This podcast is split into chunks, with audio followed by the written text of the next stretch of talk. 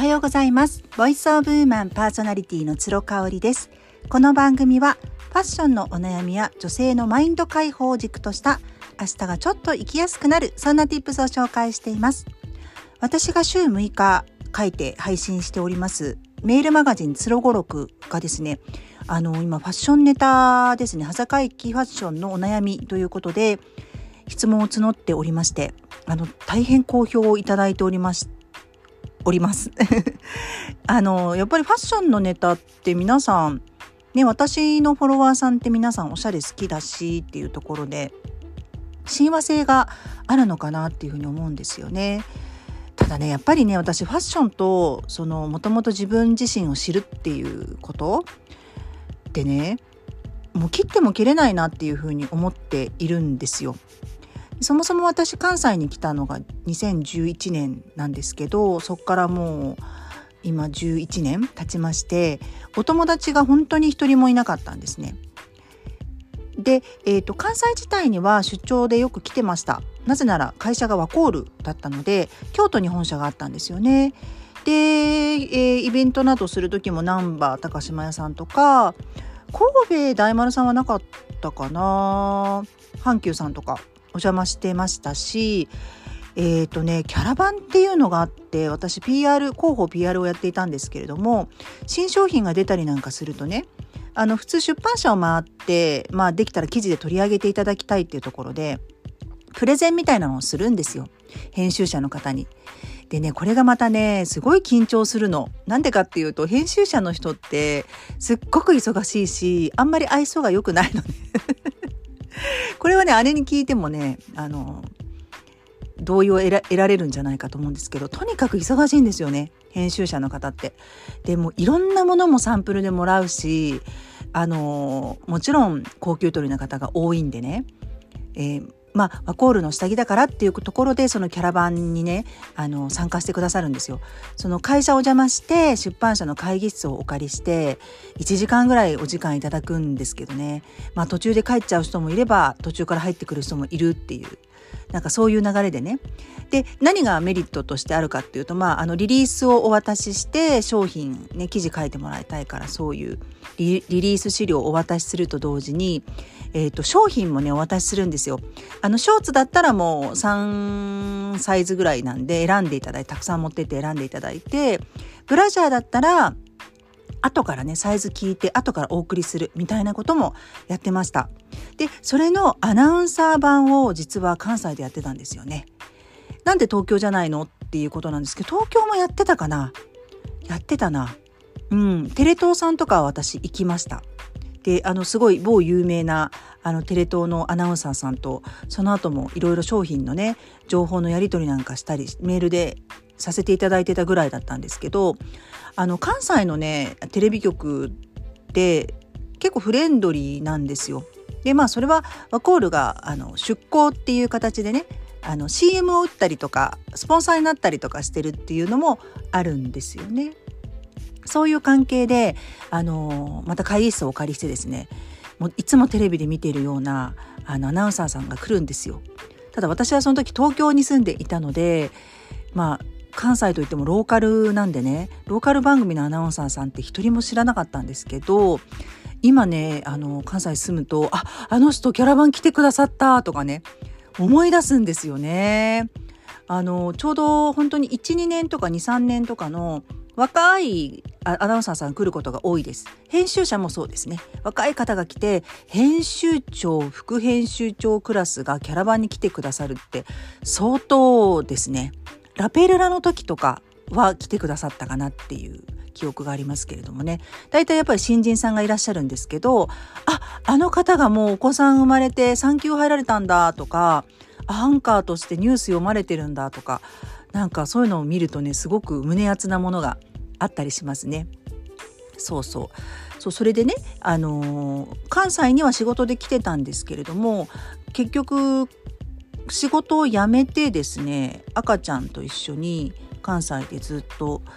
いてもですね会える人がいないんですよね。まあ、土日は主人がいてくれたんですけど平日会う人っていうのはいなかったしそのワコールのねあの人ともちょこちょこ会ったりとかお互い子供が年齢近いとかっていうので会いに行ったりしてましたけどそんな毎日毎日会うわけでもないですよね。なんかねだからやっぱりその SNS で発信してて私はファッションのネタが主になっているのでおしゃれっていうのが好きっていうので共通ですごく仲良くなって会うようになってまあはたまたビジネスをね一緒にやったりみたいなことの流れにはなったんですよね。ただねやっぱりまあ生まれも違うし育ちも違うし価値観も違いますよね。年齢ももちろん違うし、うん、そういう人たちが会った時にあの長く関係を続けていくにはですねやっぱり同じ価値観を持っているとか、まあ、ファッションセンスそのおしゃれなインフルエンサーさん同士だったらやっぱりこうおしゃれの定義とかセオリーとかが似通ってる人っていうのがあの長く関係を続けていらっしゃるんじゃないかなっていうふうに思います。で正直ねあの SNS で知り合ってすごく仲良くなったけど喧嘩して喧嘩別れして決別したっていう方も私たくさん知ってるんですよ。まあそれはねリアルな友達の中でもあるので SNS だからっていうことは一切ないんですけどね。うん、ただあの知り合ったきっかけが SNS でしかもおしゃれっていうねこうざっくりしたあのところだと長く続けて継続していくにはプラスアルファ何かないとダメかなっていうようにね私も思うようになったんですよ。であのそれをこう見直すきっかけになったのがやっぱコロナですね。もうコロナでですねあの本当に会いたい人って誰だろうってねもう本当会いに行くにも命がけだったわけですから。会いに行っちゃいけないって言われてたしね。人にね。会っちゃダメよって言われてたわけですし。すっごく考えたんですよね。でその少し前2019年に、えーと、吉本ばななさんの「違うことをしないこと」っていうエッセイ集があるんですけどめちゃめちゃスピリチュアルな本なんですけどね。やっぱねそれを読んでからもうかなりストンと腑に落ちた感がありまして。特に私は人間関係とビジネスで違うことをしていたなってなんか優しいと思われたいからとか親切だと思われたいからとかこれをするとなんか仕事にとって得だからとかやっぱ見返りを求めるみたいなところって全部違うことなんですよね。それをね頭の端っこでは分かってたんだけど全部それをねこう掘り起こして自分の中であの排除していったり淘汰していったりっていう作業がどうしてもできなかったんですよ。ただやっぱりモヤモヤモヤモヤモヤモヤしていたところをコロナがあったんでねあの時にもう毎日来る日も来る日もお家にいて顔を合わせるのは家族だけいつ感染してしまうかもしれないというねそういうビクビクした中で一体じゃあ私はコロナが明けてさあ自由に人と会っていいですよって言われた時にどういう人と会いたいかなっていうのを考えてみたんですね。で、えーとまずですね3つあるかなと思ったんですけどまず1つはね知ったかぶりをしないってことなんです。あの知らないってはっきりきちんと言える人これねすっごい大事だなって思ってるんですよね。あの特にねこうおしゃれ感度が高い人ってちょっとねプライドが高かったりするんですよ。うん、なので自分の知らない分野の話をするのを嫌がったりとかそれに関してこう知りませんとか分かりませんって言えないっていうことってあると思うんですよね。うん、で相手にはね分かっちゃうのよ。あこの人分かってないなとか知らないなって分かってるんだけどなんかもうそこは引き戻引き返せない的な雰囲気ができてしまってるんですよね。で私も正直コロナ以前はあのありましたそういう人間関係の、ね、中にいましたのであの知らないけど知った風にしてこう丸く収めるみたいな知ってるような態度をとってれば早く話も終わるかなとかなんか盛り上がるかな場がね、まあ、場が盛り上がるかなと思う方が多かったかななんかこう話の腰を折りたくなくてみたいなねところがあったんですよね。そうまずこれが一つねあの知っているということを恥ずかしいと思わないっていうか知らないときちんと言えるっていうのがあのありましたね一つね。で2つ目はね、えーと、保身に走らないってことですね。これはねどういうことかっていうとやっぱり皆さんね、えーと、起業されるんですよ。まあ私のように株式会社にする人もいれば、ほとんどは個人事業主だと思います。で、個人事業主で、あの、まあ、旦那さんの扶養内でやってらっしゃる方もいればそうでない人もいると思うんですけどね。まあ、規模は大小あれと、あの、主婦起業家みたいな人がポツポツ出てくるんですよね。まあ、それはね、やっぱり少し前の、あのー、なんでしょう。フォロワー数の数とかで、その人のなんか価値が決められていたからだと思うんですよね。今はね、またちょっと変わってきてると思うんですよ。うん、ただやっぱその時にあじゃあなんかこんなにフォロワー数いるんだったら私一人でやって PR もね全部こういけるかもフォロワーさんが買ってくれるかもっていうあの淡い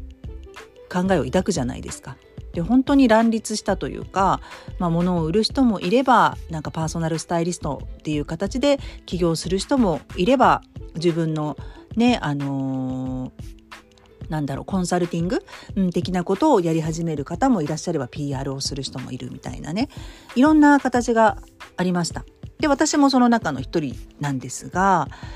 うんなんかあの自分のビジネスを大きくしたいしこう自分のビジネスになんか変な、えーと、噂とか評価がつきたくないと思うがあまりにですねあのー、やっぱいい子ちゃんぶるっていうところがねすごく気になっていたんですよね。あのー、よくね学生時代とか幼い頃にあったと思うんですけどあの良くないことなんですよ陰で人の悪口を言うことって。ただこうあんなに陰で悪口を言ってたのに本人の前だとはっきり言わない人ってすっごい多いじゃないですか。で私ねあの陰でもう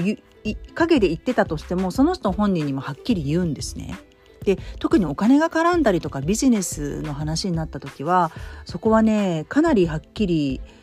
言わないとけなんかギクシャクしちゃうしね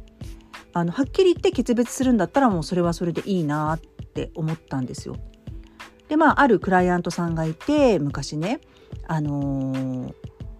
そのお友達感覚でお仕事を頼まれたんですよね。ただこっちは結構時間も労力も取られるのでここはきちんとお金をもらった方がいいよねっていう話になったんですよね。でいざあのその本人に言う時にですねあのやっぱりそのお友達のそのままごとごっこじゃないないからねっていう話を私がした時にですねその一緒にあの賛同していてくれたはずの人たちがですねあの全然一言も発さなくなっちゃったんですよ言葉を。なのでこう全体的に見ると私一人が悪者になっちゃって私一人が、えーと、不満を持っているっていう状況になったんですね。でそれに対して私はその後その人たちを責めたりしませんでしたただすっごい信頼は落ちたよね。うん、あやっぱこういう人たちは信頼しちゃいけないなと思ったのであの私はもうスタンス的には本人にもはっきり言うし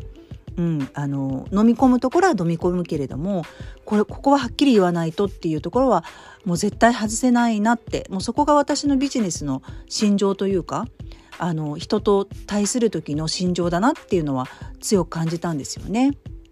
で3つ目はちょっとかぶるんですけれども自分の弱さを知っているっていうところですね。あの私はこういうことがすごく苦手だからとか助けてくださいっていうふうにきちんとこう人を頼れる人、うん、でそれもあの何、ー、て言うんだろうな。すごくやっぱり自分ができないことを手伝ってもらったのでそれに対してサポートをしてくれた人には本当にあの愛と信頼を持ってお返しができる人っていう感じかな。これがね実は私コロナコロナ、えーとショックの後に会いたいなって思った人なんですよねこの3つ。うん、なので今ねお付き合いしている仲良しの子たちはみんなこの3つを、あのー、網羅してるというかねあのしてるんですよねだからあの話をしてて困ってたらもう何が何でも助けたいって思えるしうんあなんかずるいな保身に走ってるなって思うことが全然なくなったんでねそういう部分ではものすごいストレスがなくなりましたね。皆さんにとってコロナ前コロナ後で、えー、付き合う人って変わったでしょうか？変わったとしたらどんな点が変わったでしょうか？またあのライブとかでもねあのご意見をお伺いしたいなって思いますのでコメントどしどしお寄せいただけたら嬉しいです。今日も最後まで聞いていただいてありがとうございました。それではまた来週ですね。素敵な週末をお過ごしください。